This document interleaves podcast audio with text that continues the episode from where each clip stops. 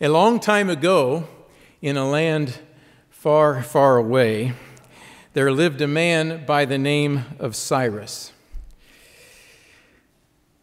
In five fifty B C, Cyrus, king of Anshan, conquered Acmetha and inherited the vast kingdom of the Medes, the rivals of Babylonia. Four years later, he defeated Croesus, king of Lydia, and captured its capital at Sardis. In five thirty-nine B C, he entered Babylon without even a fight as the restorer of the ancient worship of Marduk. Cyrus defeated Babylon and, and, and, and founded what was to be known at the time as the largest empire the ancient East had ever known. His son Cambyses conquered Egypt. Cambyses' successor, Darius or Darius, reached India, divided the empire into provinces or satraps, one hundred twenty-seven in all. Darius then reached beyond Egypt to Libya, then pressed northward where he did not experience the success that he had witnessed eastward and westward. He met the Scyths, who drove him back. Then he pressed northwestward towards Greece. Ionia was already under his control, but they broke free and joined their Aegean brothers against Persia.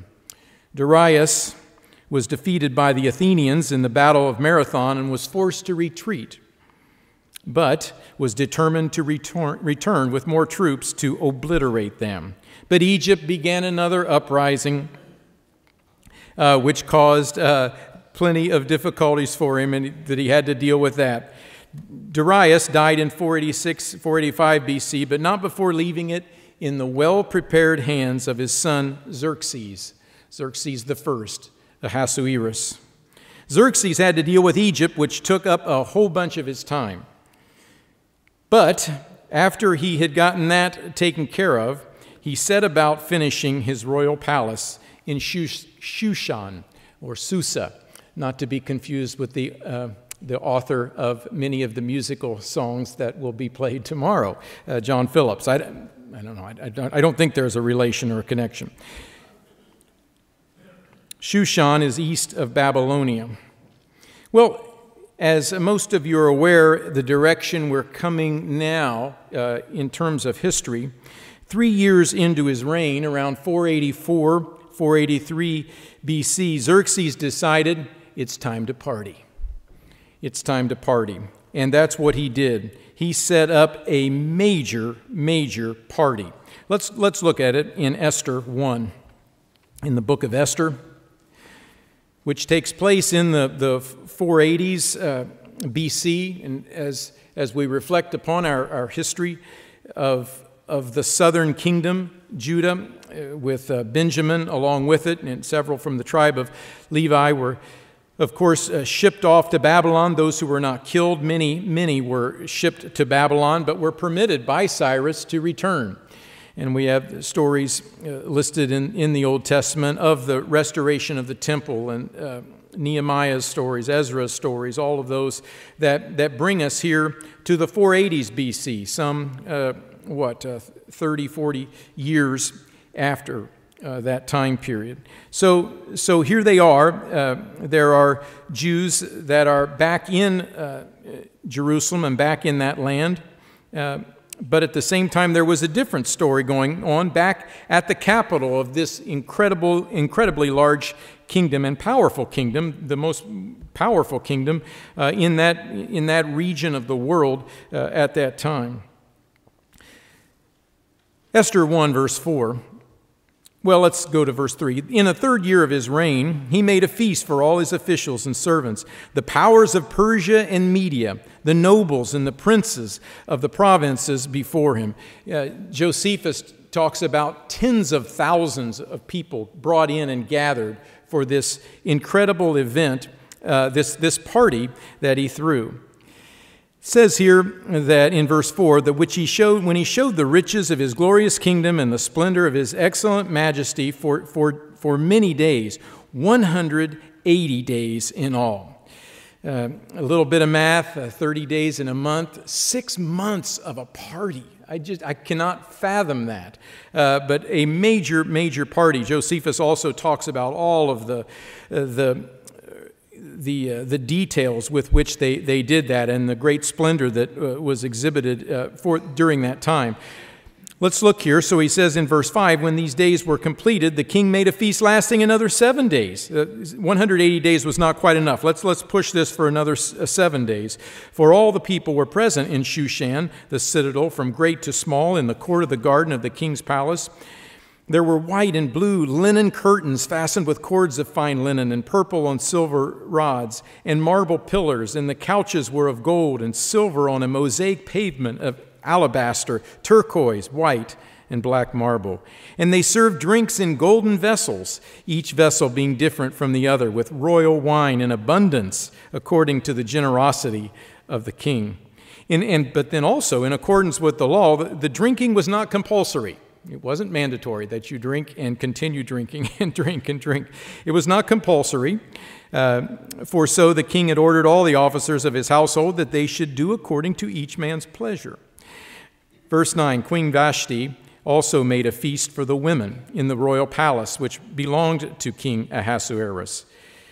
But on the seventh day, things, uh, they hit a major bump in the road uh, during, during this time. And most of us are familiar with this story, but let's read it. When the king's heart was merry with wine, he commanded uh, me human, that's a caveman for a human being. Uh, no, I... I, I, I Can't read that without saying me human, me, I human, uh, me, me human, I'll say that, me human. Uh, the king was merry. He commanded me human, uh, Biztha, Harbona, Bigtha, Abagtha, Zethar, Carcass, sev, the seven eunuchs who served in the presence of the king. And he, he told them to bring Queen Vashti before the, the king, wearing her royal crowns, in order to show her beauty to the people and to the officials, for she was beautiful to behold. So he wanted to bring this time, to bring bring her in front of everyone. We've, we've had an incredible party. We've had another seven days of feasting. As the, to top it all off, I'm going to bring out the queen for you to actually see her beauty in all of her splendor. Now, different folks uh, state different things about uh, about what could be going on here, and, and as we know the story, uh, Queen Vashti in verse twelve refused to come at the king's command.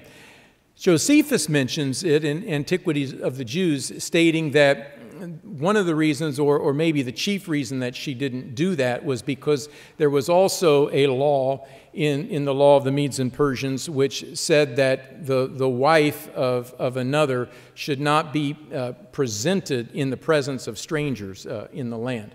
I, I I don't know. I don't know if that was it. Maybe she was thinking, this is the law. His heart's merry with wine. I know he's saying this. This is this is what the law is. No, I'm not going to do it. Maybe she was just being a bit of a rebel and saying, I'm not I'm not going to do what he wants to say. I'm not going to parade myself out there in whatever form that he wants to, to parade.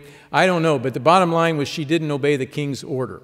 And this is a Gentile kingdom. Uh, and and that really, really infuriated the king, as we see in verse twelve. His anger burned within him. So the king said to the wise men who understood the times, for this was the king's manner toward all who knew law and just, justice, though these advisors that were closest to him, these seven princes of Persia and Media, that, who had access to the king's presence and who ranked highest in the kingdom. You know, verse fifteen, well, what shall we do to Queen Vashti according to law? Because she did not obey the, the command of King Ahasuerus brought to her by the eunuchs. So Memucan answered before the king and the princess, princess, princes, Queen Vashti has not only wronged the king, but also all the princes and all the people who are in all the provinces of, the, of King Ahasuerus, be, because the queen's behavior will become known to all women. Well, of course, she was with this uh, a large group of women that had come in and were there, and they were they were having their own party. Uh, every one of them would know immediately that she denied the king's Uh, command to come before him. That goes out to the lands. Uh, and, and then all of a sudden, we're going to have trouble in River City. We're going to have major, major problems here in, uh, in anarchy, because we can't get the women to behave us as husbands. Uh, so anyway, this, this, is, this is really serious business. So he says uh, there will be excessive contempt at the verse uh, verse eighteen, and wrath uh, if this were to take place. So they bring up an idea in verse nine. If it pleases the king, Let a decree go out from him, and let it be recorded in the laws of the, of the Persians and the Medes, so that it will not be altered, that Vashti shall come no more before King Ahasuerus, and the king uh, will give her royal position to another who is better than she. And when the king's decree, which he will make, is proclaimed throughout all of his empire, for it is great, all wives will honor their husbands, both great and small. So the reply pleased the king, and that's what they did. Josephus mentions that uh, as a result of this, uh, uh, that uh, King Xerxes the First, uh, Ahasuerus, uh, greatly loved his wife and uh, was deeply grieved at, at losing her as his wife, and it greatly troubled him. And as a result, they came forward uh, with this other uh, proposition for him. And again, another Gentile kingdom here, and, and a proposition that obviously is not a godly one, but uh, the king in his carnality, uh, of course, said this pleases him. Verse two of chapter two, the king's servants who attended the king said, "Let beautiful young virgins be sought for the king, and let the king appoint officers in all the provinces of his kingdom, that they may gather all the beautiful young virgins to Shushan, uh, the citadel, into the women's quarters, under the custody of Hegai, the uh, king's eunuch, custodian of the women, and let beauty preparations be given them. Then let the young woman who pleases the king be queen instead of Vashti." And of course, this thing pleased the king, and he did so. So then they have an inset uh, statement here about uh, individuals that will begin to be a part of the story and actually be the, the protagonists in this story. In Shushan, verse five, the citadel there was a certain Jew. This, in, this Jew's name was Mordecai. He was a Jew, but he was a Benjamite, as verse five says. They were Benjamin, the Benjamins, uh, Benjamins, the Benjamins, the Benjaminians, the Benjamites were there uh, with the Jews in the southern kingdom, and as a result were, were considered part of the Jews, but he was the son of Kish. Uh, And, and Kish, verse six, had been carried away from Jerusalem with the captives who had been captured uh, with Jeconiah. Jeconiah was one of the, the forerunners of, of, of kings before the final king, Zedekiah, there in five eighties, five nineties, uh, when, when these various kings were there, uh, carried away in different captivities to, to, uh, to Babylon. So his family had been carried off to Babylon uh, at that time, and of course, uh, And, and it appears that they had continued to stay there, even though many had, had gone back, although he was in that region around there, not particularly in uh, there at, at, at that particular time, but just outside. But let's continue. So uh, he says, and then, uh, and Mordecai, had, verse seven, had brought up Hadassah, th that is Esther, his uncle's daughter, for she had neither father nor, nor mother. This young woman was lovely and beautiful. And when her father and mother died, Mordecai took her as his own daughter. You know, I always, always think of the, in a sense, the, the older cousin here, but, but I, I think of this as a father and daughter here in, in the way that uh, he raised her, in the way that she esteemed and admired uh, this, this relative who took her in in that capacity. So it was, when the king's command and decree were heard, verse eight, when many young women were gathered at Shushan, the citadel, under the custody of Hegai, uh, that Esther was also taken to the king's palace, into the care of Hegai, the custodian of the women. Now the young woman pleased him, and she obtained his favor, so he readily gave beauty preparation, gave her uh, beauty preparations besides her allowance. She was also given seven choice maidservants uh, from the king's palace, and he moved her and her maidservants to the best place in the house of the women. Esther had not revealed her people or family, for Mordecai had charged her not to reveal it. Verse eleven, every day Mordecai paced in front of the court of the women's quarters to learn of Esther's welfare and what was happening to her. Each young woman's turn came to go into King Ahasuerus after she had completed twelve months' preparation, according to the regulations for the women. For thus were the days of their preparation apportioned: six months with oil of myrrh, six months with perfumes, perfumes and preparations for beautifying women.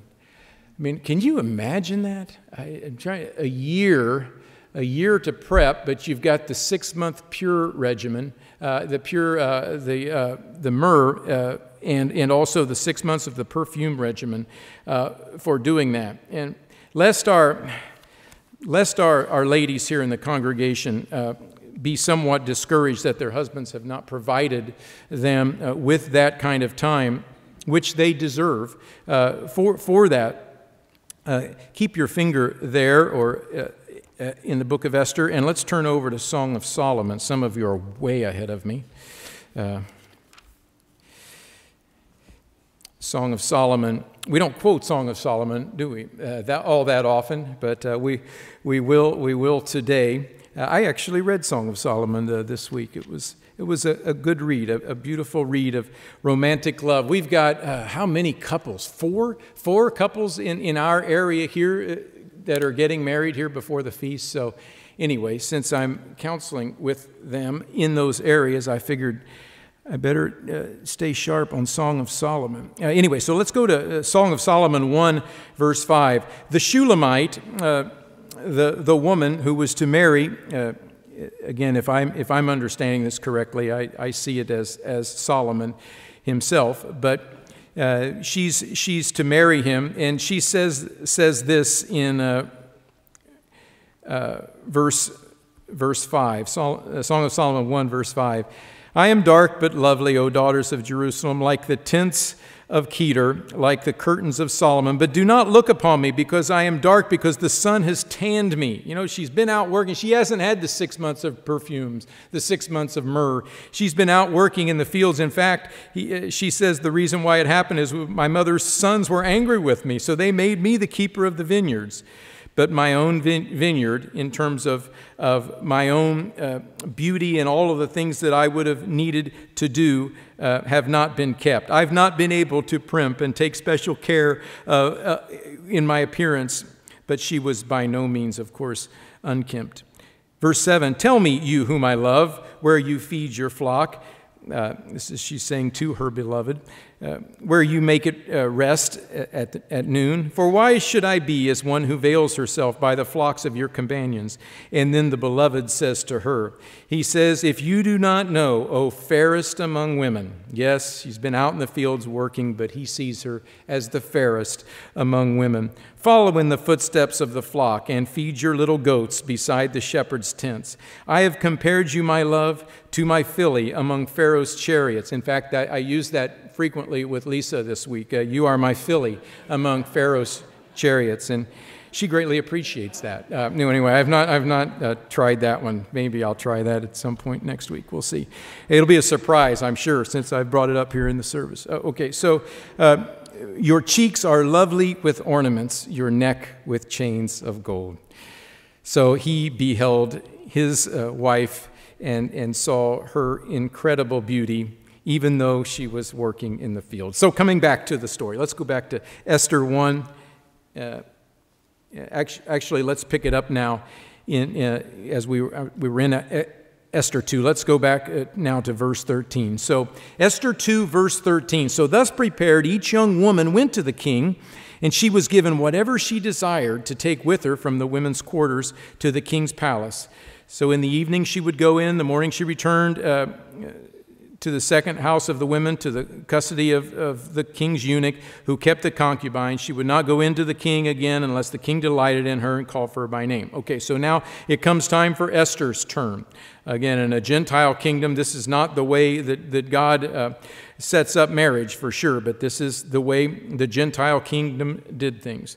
Now, when the turn came for Esther, the daughter of Abihail, the uncle of Mordecai, who had taken her as his daughter, to go into the king, she requested nothing but what the king's eunuch, the custodian of the women, advised, and Esther obtained favor in the sight of all who saw her. So Esther was taken to the king, into his royal palace, in the tenth month, in the seventh month of Tebeth, in the seventh year of his reign. The king loved Esther more than all the other women, and she obtained grace and favor in his sight, more than all the virgins. So he set the royal crown upon her head and made her queen instead of Vashti. So we have a feast. We have a celebration tomorrow in our nation. They had a feast. It was called the Feast of Esther.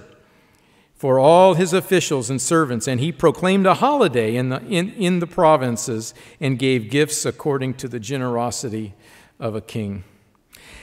As almost a, as, a, as an inset here, which becomes very important later, the next few verses there, nineteen through twenty-three, talk about how at one time uh, Mordecai finds out about a couple of eunuchs that are attempting to assassinate the king. And I believe he passes that on uh, to Queen Esther. Queen Esther informs the king. And uh, verse twenty-three says, when an inquiry was made into the matter, it was confirmed, and both were hanged on a gallows, and it was written in the book of the Chronicles in the presence of the king. Josephus mentions it this way. He says that uh, while there was a note made ab- about that, and it was noted, and it was noted in front of the king, he saw that. They did nothing about it at the time. Other things going on, whatever, but it was just simply noted. But we see a new person come on the scene in Esther three, Haman. Let's look at uh, this, this situation of Haman. Uh, Esther three, verse one. After these things, King Ahasuerus promoted Haman, the son of Hammedatha the Agagite, and advanced him and set his seat above all the princes who were with him. So this individual was, in, in a sense, if there was a, a person that filled that role, he was pretty much second in the kingdom. Very powerful, uh, influential position that, that uh, Haman uh, began to take on. And, and they all paid homage to Haman, for so the king commanded concerning him. So pay homage to this individual when he goes by. Mordecai would not bow. He would not, you know, bow his head or go down on one knee or pay any homage uh, to this individual. Now, you know, we know that we're to esteem, other, esteem others higher than ourselves, but what was his reason for doing so? I think many of us know, know the story, but part of it was because this guy was an Amalekite, and God, back in uh, Deuteronomy twenty-five, had told the Israelites to wipe all of them out, uh, wipe, take them all out, because they seek your, uh, your downfall. They, they attack them. Uh, and, and a vicious group, and they did not take all of them out over over time, uh, and and dealt with the, the after effects of that. And here is one of the after effects. Uh, he is here in this role doing that, and because of what God said to do to those people, because of their mindset, uh, Mordecai was not going to bow to this individual or pay him homage. The king's servant, verse three, who were uh, servants who were with the king's uh, gate. Within the king's gate, said to Mordecai, why do you transgress the king's command? The king has said to do this. Why aren't you doing it? Now it happened when they spoke to him daily, he would not listen to them, that they told it to Haman to see whether Mordecai's words would stand. Uh, not uh, his best friends here. Uh, for Mordecai had told them that he was a Jew. When Haman saw that Mordecai did not bow or pay him homage, Haman was filled with wrath. But he still disdained to lay hands on Mordecai alone because he had better intentions in, uh, in mind. They had, they had told him of the people of Mordecai. So Haman instead sought to destroy all the Jews. I'm going to develop a scheme here to destroy all of the Jews throughout the entire Persian kingdom. I'm going to take them all out. Second in the kingdom, I can work this and make this happen. These people of Mordecai. So he begins that process uh, and, and does so in an interesting way with the casting of lots uh, to determine the day and the month uh, when they would enact this. So it fell on the day that is mentioned here. And uh, Haman then starts to lay out this story to King Ahasuerus. There's a certain people, verse eight, they're scattered and they're dispersed among the people uh, in all these provinces of your kingdom. You know, their laws are different from all other people's, and they don't keep the king's laws. Therefore, it's not fitting for the king to let them remain, not let them remain in the land of the living. Take them out, kill them all, slaughter them. If it pleases the king, let a decree be written that they be destroyed. And I, in fact, you know what? I'm going to. I, I'm willing to pay ten thousand talents of silver out of my own coffers uh, to put into the king's treasure, treasuries to make this so. Now, uh, Josephus said that uh, it, it, uh, the king did not accept that uh, money. He decided to enact it anyway. Don't know if it, what was the case on that, but he says the king took his signet ring, very important, uh, signifying that it, that it comes from, from his edict, gave it to Haman, the son of Hammedatha the Agagite, the enemy of the Jews. And the king said to Haman, "The money and the people are given to you to do with them as seems good to you." So they set this up, that this is when this was going to happen. And they hastened to get that ball rolling. So now let's look at uh, Esther four and read this chapter. Mordecai learned of this, and when, when he learned that all had happened, he tore his clothes, he put on sackcloth and ashes, and he went into the midst of the city, and he cried with a loud and bitter cry. He came all the way up to the gate, the front of the king's gate, for no one could enter the king's gate clothed, clothed with sackcloth, but he was crying and, and wailing about the, the future of the Jews. In every province where the king's command and decree arrived, there was great mourning among the Jews, fasting, weeping, wailing, and many lay in sackcloth and ashes. I think most here in the congregation are realize, realize that the, the name of God is never mentioned in the book of Esther, but God is very much a, a center part of this as we see uh, the fasting and the weeping and wailing that's taking place. They're, they're appealing to God. They're humbling themselves before God, asking for God to, to show mercy upon the people. So Esther's maids and eunuchs came and told her, and she was distressed. What is going on? Uh, gave uh, garments to clothe Mordecai, uh, but he would not accept them. Queen Esther called Hathach, uh, one of the king's eunuchs, whom he had appointed to attend to her, and she gave him a command concerning Mordecai to learn what and why this was. So Hathach went out to Mordecai in the city square. They got the information. Mordecai told him all that happened and uh, what was, what was going to happen to the Jews. He gave him a copy of the written decree, and he brings it to Esther.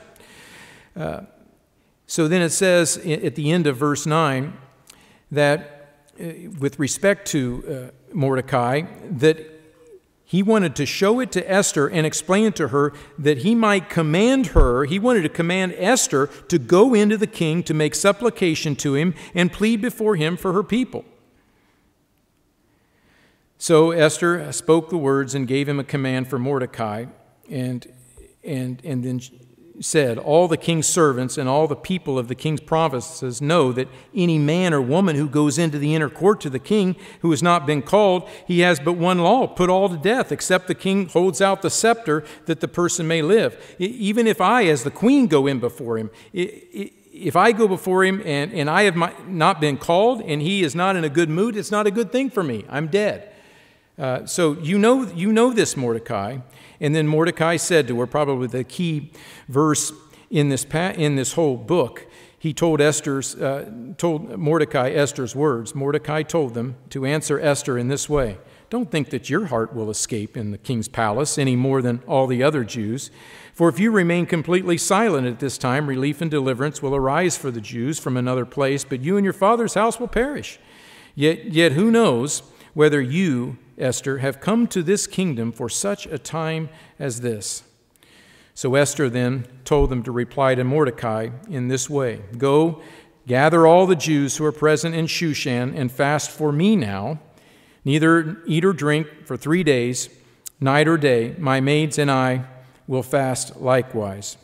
I don't know, I don't, I won't ask for a show of hands if any of you here have fasted for three days and three nights. I never have. I I did about a day and a half once, so I've not even done two days. But to, to imagine that they would take that time and, and say a three-day and three-night fast, pretty amazing for, for all the people. Uh, and uh, by the way, I've not fasted forty days and forty nights either uh, of yet. So anyway, uh, saying here, Mordecai went his way and did according to all that Esther commanded. So she devises a plan, and we know that plan, but first she had to get into the king. I just want to read a, a brief excerpt here from Antiquities of the Jews from Josephus. He makes this statement now as she preps uh, to go before the king.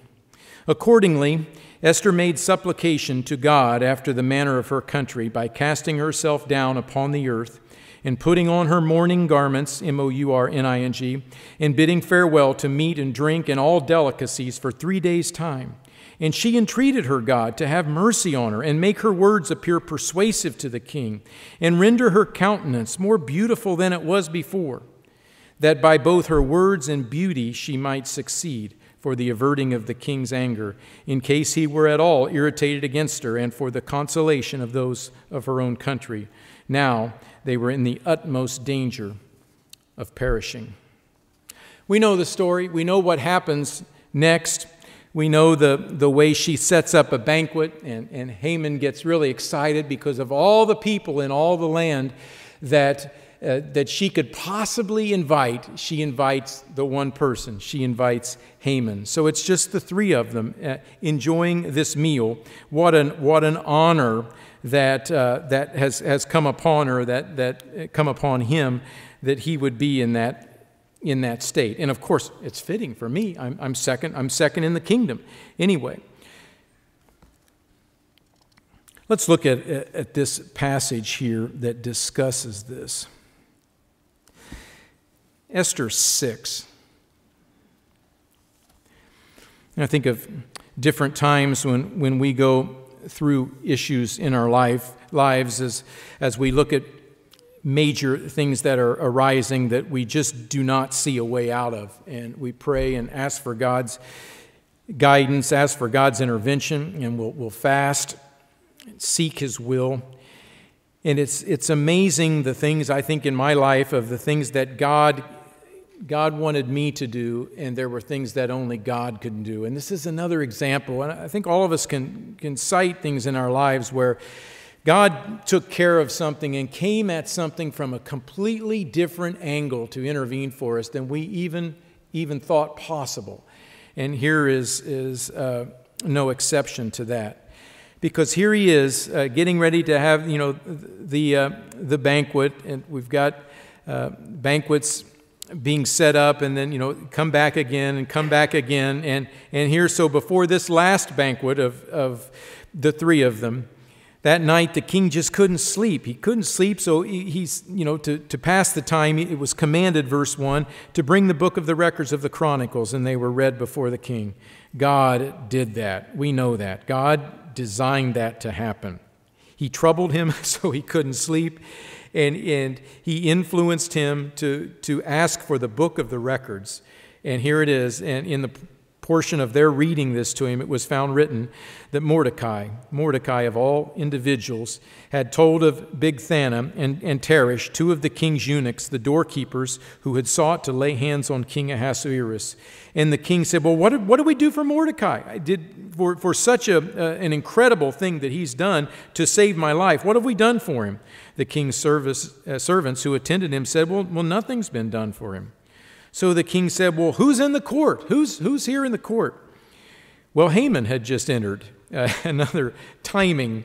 I wonder what, what happened in God's direction to cause Haman to have a thought to go into this area at this time, uh, to enter the outer court at that time.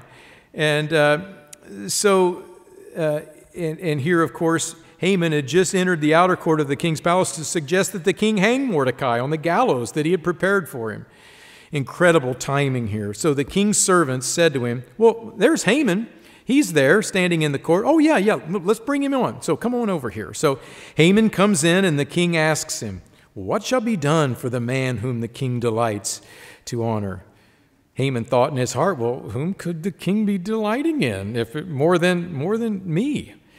Haman answered the king, well, for the man whom the king delights to honor, let a royal robe be brought, a royal lobe, a royal earlobe, sorry about that, a royal robe, let a royal robe be brought, which the king has worn, and a horse on which the king is ridden, a royal crest placed on its head.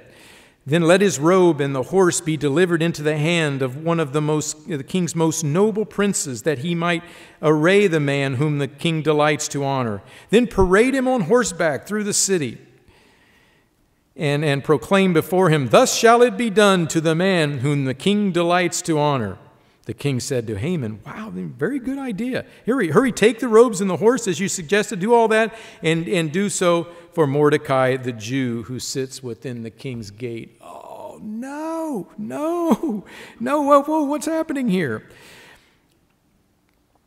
So he says uh, afterward, Mordecai went back to the king's gate, but Haman hurried to his house, and he was mourning. So, you know, he went and did all that he told him to do.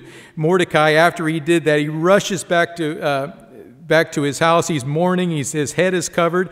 He tells his wife Zeresh and all his friends everything that happened to him, uh, his wise men, and uh, so and uh, and then Zeresh, his wife, says to him, "If Mordecai, before whom you have uh, begun to fall, is uh, is of Jewish descent, you will not prevail against him, uh, but you will surely fall before him." She was a prophetess in this in this manner. Uh, she said, no, she wasn't a prophetess, but she told him, hey, hey, this is going to happen. It's not going to be good for you. Actually, you're going to fall, and you'll probably be very dead. Uh, so tough words to hear from his wife, but it was the truth.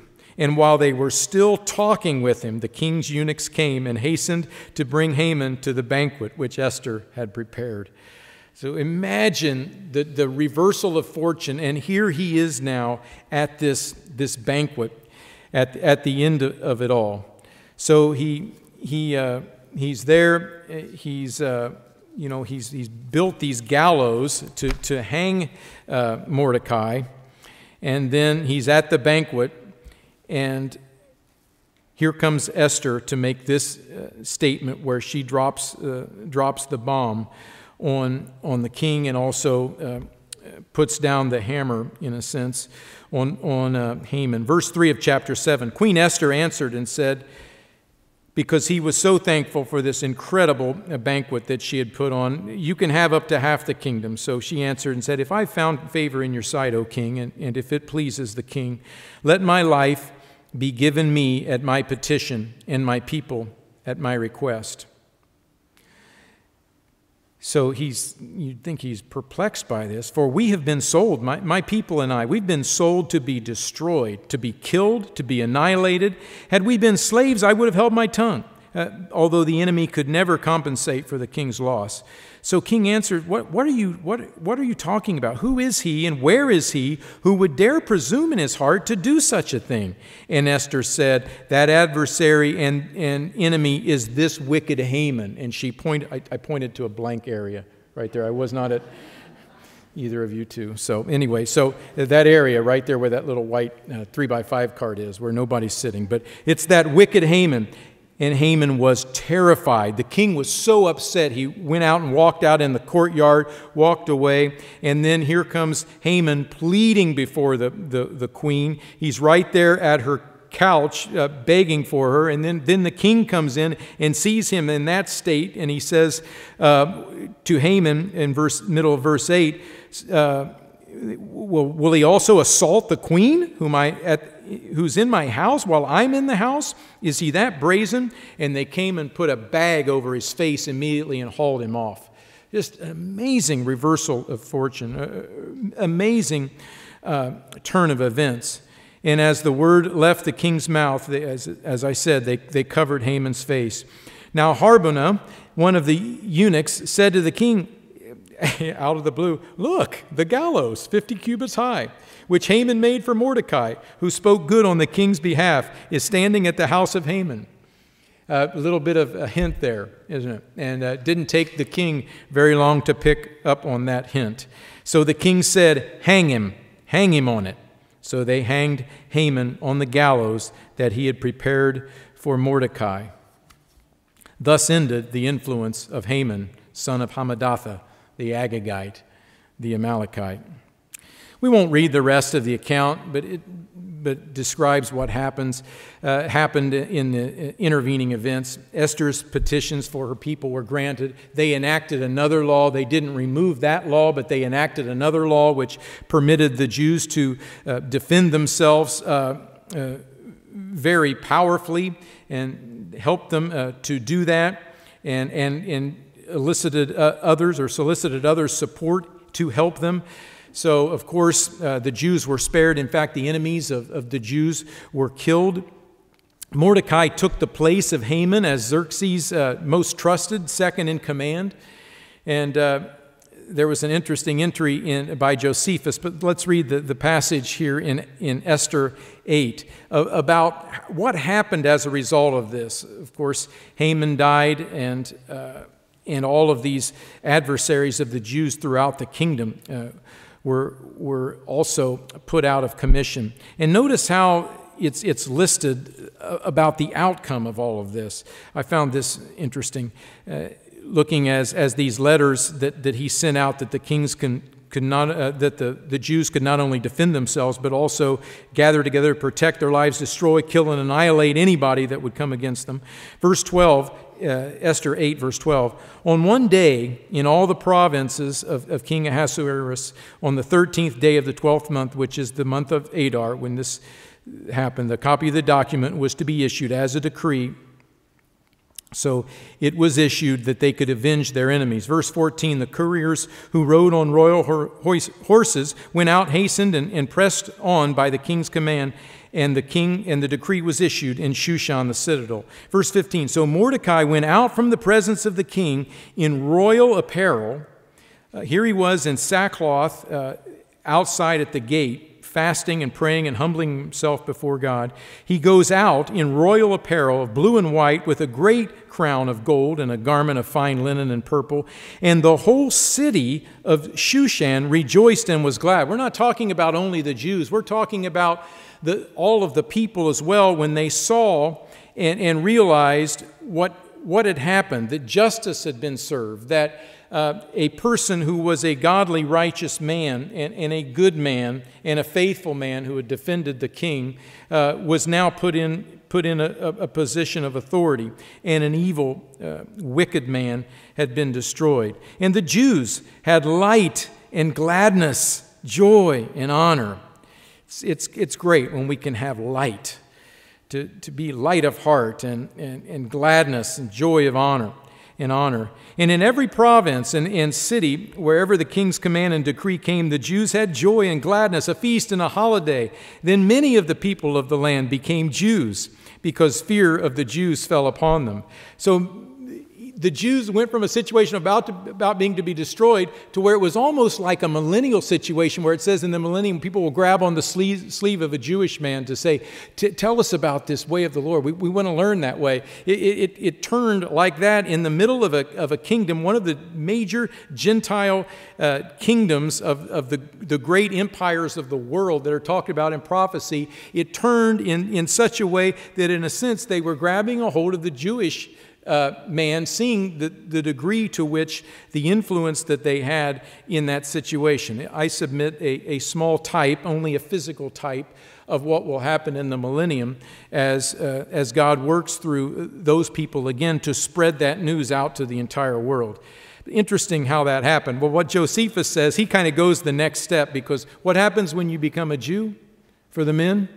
You get circumcised. So not only are, are they be, uh, becoming Jews, in a sense, what he's saying is, is all these people for, for fear, they're all out getting circumcised. You know, they're all, they're all because of, oh, this, we need to, we need to be, make sure that we're in good stead with Mordecai and the Jews because of, of the authority that they now have. Uh, so quite a, a turn of events. So, and from that, we've got the Feast of Purim, the the Jews' own uh, national holiday, a time of thanksgiving, a time of deliverance. I'd like to uh, move to the next portion of our message today and talk about some lessons learned from the story of Esther. I wanted to read it. I just, you know, I, you, I, I could have just told the story, but God's Word is, is so beautiful in the way, it, it, such a literary work, and, and in the way that He's caused it to be recorded, and and so many beautiful, powerful stories, and, and this is certainly one that, that deserves to be read, and it deserves to be read in its entirety. Uh, and I would encourage you to do so, to, to uh, add in some of the details. But let's, let's uh, move forward now in our message and, and deal with some of the, the, the key issues or the key lessons learned from the story of Esther. And these are lessons, brethren, that are for us, for God's people today. Lessons that are very appl applicable uh, to us. Let's look at Proverbs one. We'll come back to Esther here in just a second, but take a look at Proverbs one. One thing that I've seen in my own life, uh, one thing that I've seen in, in others, in the church and out of the church, when we get sideways spiritually, uh, pride is such a damaging, a damaging trait. Pride is what destroyed Haman. Pride destroyed Haman in so many different aspects. The, and the point is this, the, the certain demise of those who are prideful. It will happen. It, it happens to us as God's people. We let a little bit of pride uh, sneak in. And any time in my life, the few successes I've had, and I let a little pride uh, st uh, step in there, I just get whacked. And it's, it, God gently whacks me. Sometimes He's whacked me a little bit harder uh, than than others. But uh, but it is a it is also a, a if I could say this, a natural spiritual process, because it is so contrary to God's Spirit and how God's Spirit works in us that it's naturally, if I can say it that way, it's naturally going to play out horribly for us. Uh, and in this case, his pride was also tied with power, coveting power, covered, coveting uh, notoriety, any type of, of, of coveting of, of anything that, that brings itself into a state of pride is, is so damaging, and it will always result in demise uh, from, from areas where it is not turned. So let's look here, speaking of this, and I know that none of us, I hope at least in this congregation, that none of us is lying in wait to, to slay people, to, to, uh, uh, to shed blood.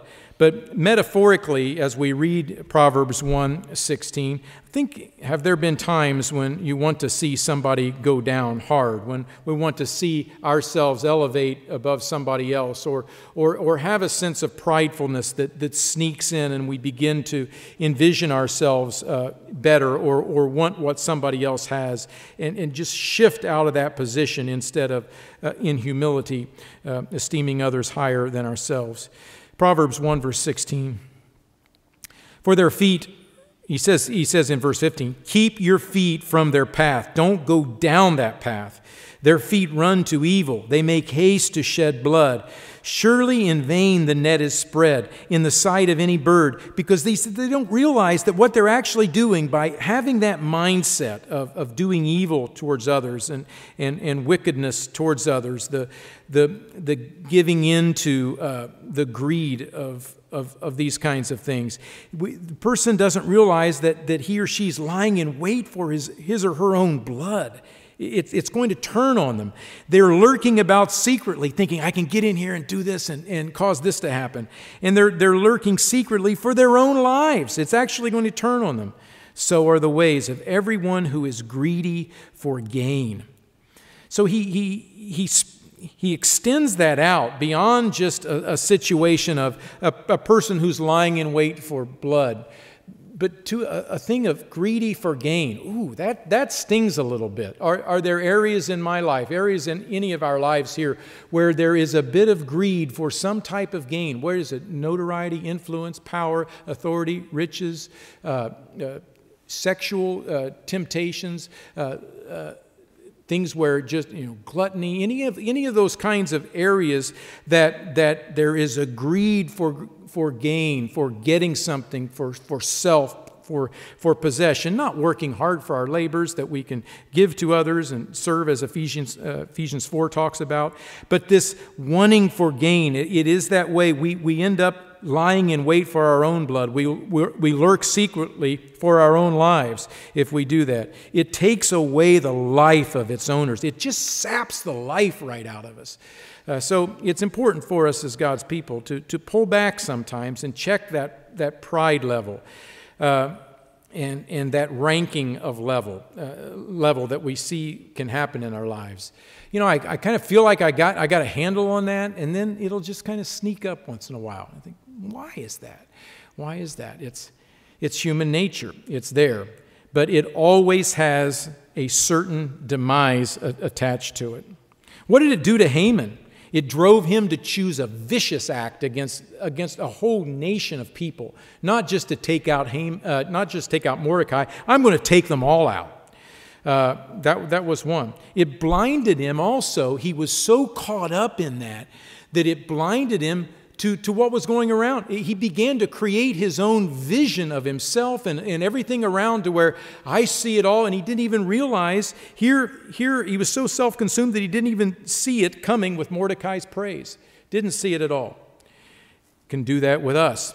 And it not only impacted him, but it influenced those with whom he was connected. It says uh, that, his, that his ten sons, uh, I think it was his ten sons, died as a result of it as well. Also, there's a, another uh, subtle lesson. Let's turn to Esther again. Esther seven, verse eight.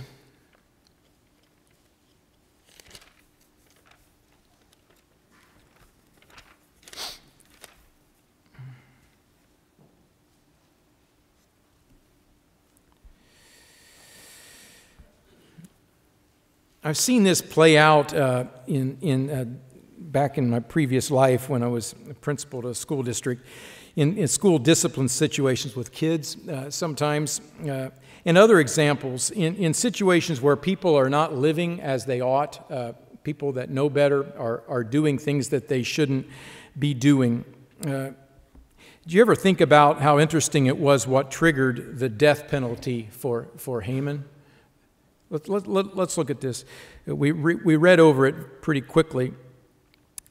But so here, here the king was angry as he arose in his wrath in verse seven. But verse eight, when the king returned from the palace garden to the place uh, of the banquet of wine, Haman had fallen across the couch, as we had read, where Esther was. So here he was. Uh, was, you know, it, it, it kind of insinuates here that the king comes in and sees him and thinks he's trying to make the moves on, uh, on, on his own wife, on, on Esther. Was that what he was doing?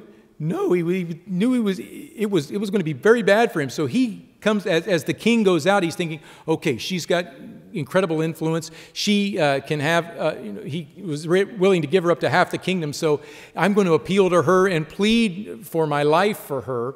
And then what happens? He gets, he gets misinterpreted, doesn't he? But, but that's, that's the, the lesson in this thing of, of being caught up in our pride and our power and, and acting in wicked ways. It's, it's odd to me, it's uncanny how individuals who are caught up in all of those kinds of things, how when what, it, what sometimes happens in their downfall, it could be triggered by an injustice done against them. You ever seen that happen? Where, where you know, they say, well, it's not fair, it's not fair. Well, was it fair here? No, it wasn't fair. He was misjudged. He was pleading with Esther, but the king saw that, that he might be, you know, he's coming right up into her space and he may be making the moves on her or whatever. It's just bizarre to the king, and that's what ends up getting him killed. Uh, So it's that kind of thing where if you live in that kind of world and doing injustices and wickedness and, and, and, and wrongs and this and that, it's, it's uncanny. I just say from experience, it's, it's uncanny seeing the number of times that that's what ends up taking that person out. Something to think about versus saying, I'm going to, I'm going to walk in the light. I'm going to walk in the light. I'm going to strive to obey God fully. I'm going to strive to be transparent. I'm not going to lurk secretly in, hid, in a hidden way. I'm going to strive to serve God fully and openly, uh, because these things tend to happen. So uh, with that, then, let's look at our, uh, our, our second lesson. So pride, pride kills. Pride kills spiritually. Pride uh, destroys everything. Second half of Esther four, this key passage. Second, pa uh, second half here, uh, Exodus four, verse fourteen. We've heard messages on this before, but this story especially speaks to this in aspects of our lives. He says, yet who knows, as he's talking to, to Esther, you're in this role now as Queen Esther. Who knows uh, whether you have come to this kingdom for such a time as this? Who knows that your being chosen and, and worked through and God showing you favor and all of that was for a purpose to bring you to this exact moment now? Have you thought about it that, that way, Esther? That, that, that everything that God has blessed you with all the way through comes to this pivot point. This is the key point in your life. God's brought and done all of these things for right here. So you better make the right decision. How many of you have had those, uh, what we would call significant emotional events, where maybe not at the exact time of it, but then looking back maybe weeks later or, or, or months later or even years later, looking back to a certain event in your life where that was a, a, a hinge point, that was a turning point, that was a pivot point in needing to make that right decision? And I, and I have, I have uh, situations that in my life where I think I chose wisely there. And as a result, it took my, my life and it, it took the, the, the life of, of those who surround me in a direction that was very positive. And I've, I've got to admit as well, there were, there were significant emotional events in my, in my life where I made the, the, wrong, the wrong decision. Uh, and had to repent of that. And, and God forgave me and was merciful uh, to me in that. But I still deal with the consequences of those actions. But still, we will have these significant emotional events in our lives, these, these crucial, critical points. Uh, I could be killed right there on the spot if I go before the king and he doesn't accept me. That, that's a significant emotional event that she was experiencing. And yet, she did the right thing. Uh, Esther chose wisely. Uh, what helped her choose wisely? Well, several factors.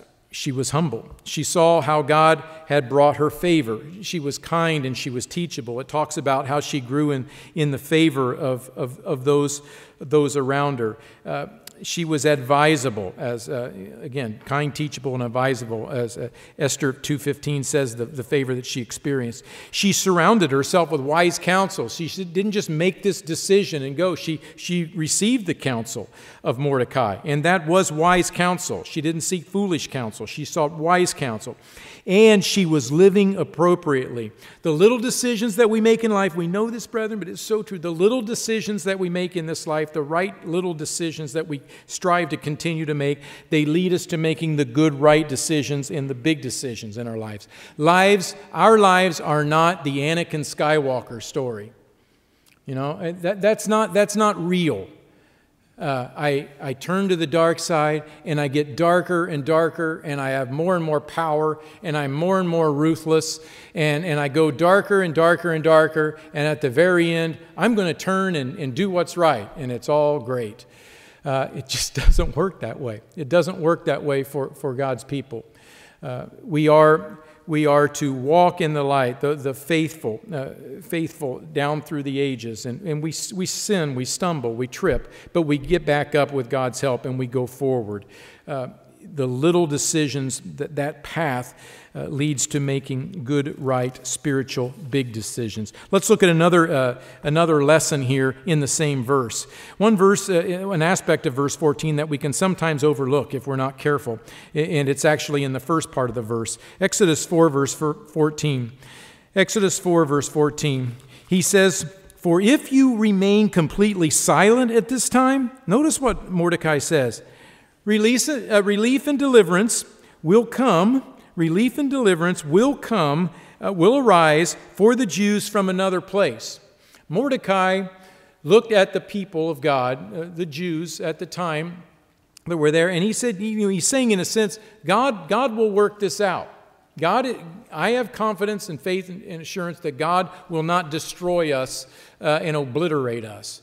I, I believe he will intervene for us. Uh, I would assume that he probably has had read uh, those uh, several of the of the prophecies of, in the minor prophets of of the remnant and and here and there the uh, remnant of their people being saved over time. He it's it's going to arise. One of the things that that what what we're getting at with this third third point is that God's determined will will be will be accomplished. Mordecai had a faith and a confidence that that it will get taken care of, but Uh, you know, from the, from the standpoint of, of, of you know, the whole thing with the, the Matthew three nine. I, I, God can raise up stones. He can raise up deliverance uh, for, for the Jews. He, he could take care of it. Uh, but at the same time, uh, also understanding, as we understand as a church, the gates of the grave are not going to prevail over the church. God is going to keep that going. No matter what you do, Esther, no matter what you do, no matter what I do, put our name in that. God's going, God's will is going to take place. It is going to be accomplished. He doesn't, quote, need me. He doesn't need you, Esther, to do this, but he's given you this opportunity. And who knows, Esther, whether he's put you right here, right now, giving you the opportunity to fulfill his preferential will for you. But you've got to choose, Esther, just like you and I. We have to choose. We, we, we know God's preferential will for us, what he wants from us. We know what his predetermined will is. We have the opportunity uh, as God's people, and we are as God's people, striving to get in line with God's determined will and say, I have been called for such a time as this. He has treasured me and valued me, and he's put me in the place uh, to, to be here, to serve in this capacity, in the body of Christ, all of us, at this time, and I will submit to that. I will go forward with that. Uh, it's still up to us to choose whether or not we are going to do it. That falls on your head, that falls on my head. But know this, God is greater than you, God is greater than I am, and God will cause to come to pass what he wants to come to pass. God's able to work through the events that, uh, that to cause the outcome that he desires to be fulfilled. If all the Jews had been wiped out, uh, promises to Abraham, Judah, Benjamin, Shiloh, Christ to come, who, who came from, from that line, all of that. God, God had that in place. He was going to make it happen. But are you, Esther, are you willing to get in line with his will? Or are we going to fight against that?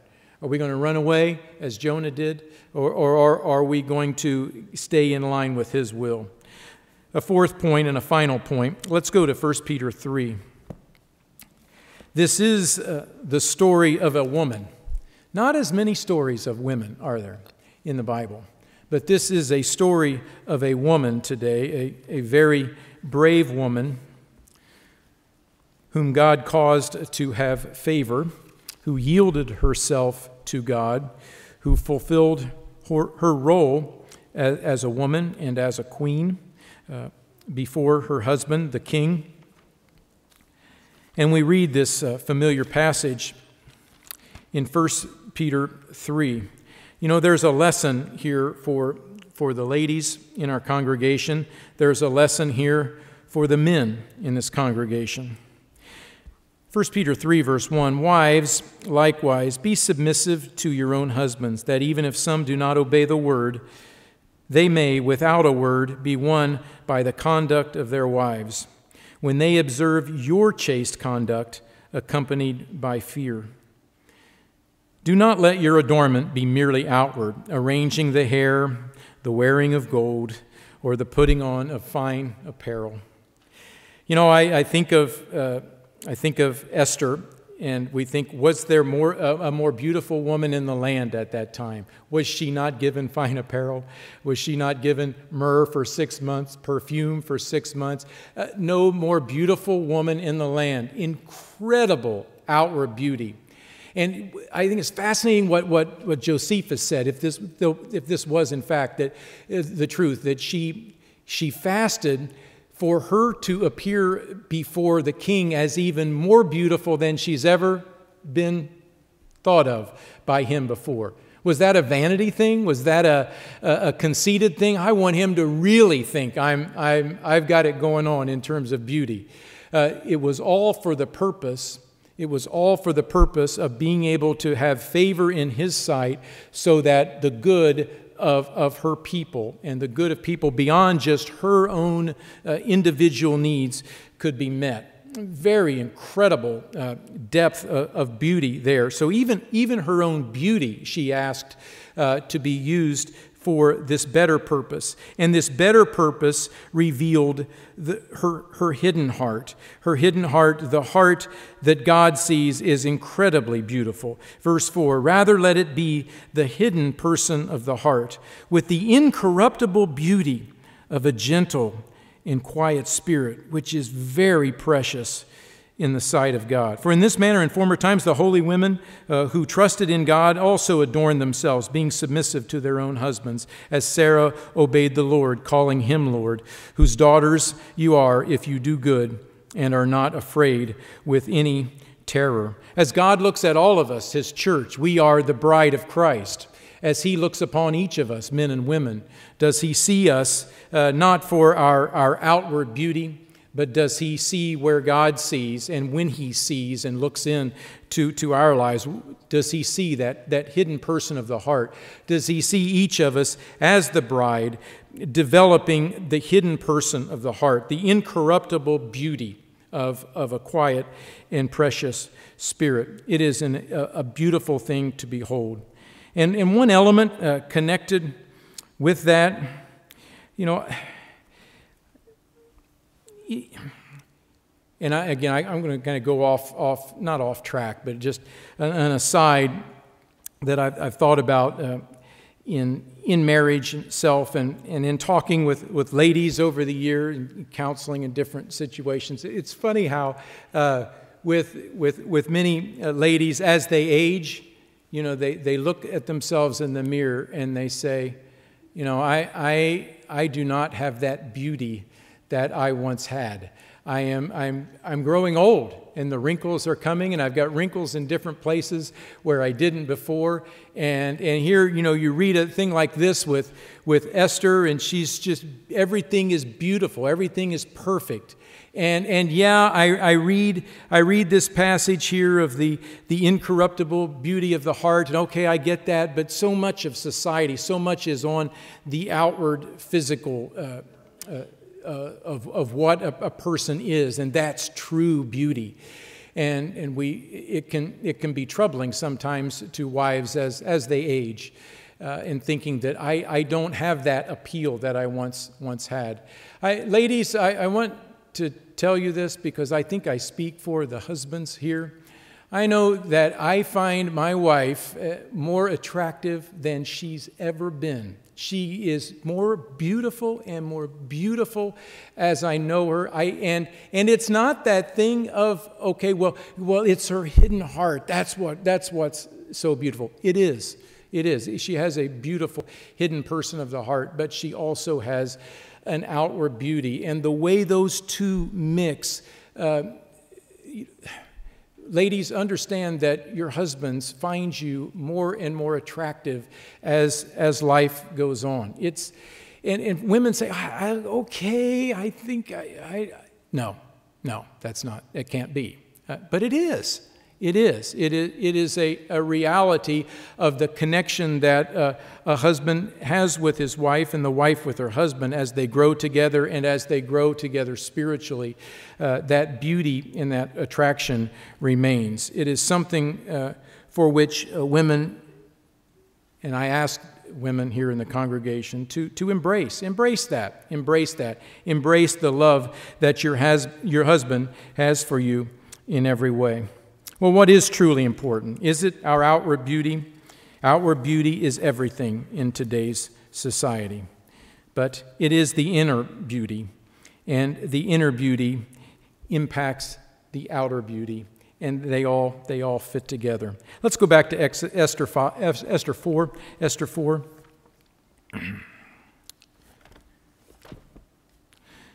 Esther four. Verse fifteen, another thing that I, I found interesting, don't usually pick up on this, but, but Mordecai, you know, had been the, the person who was advising her, and he did. But when, when Mordecai saw that God was clearly guiding her, he recognized as well her role and her authority as, as queen.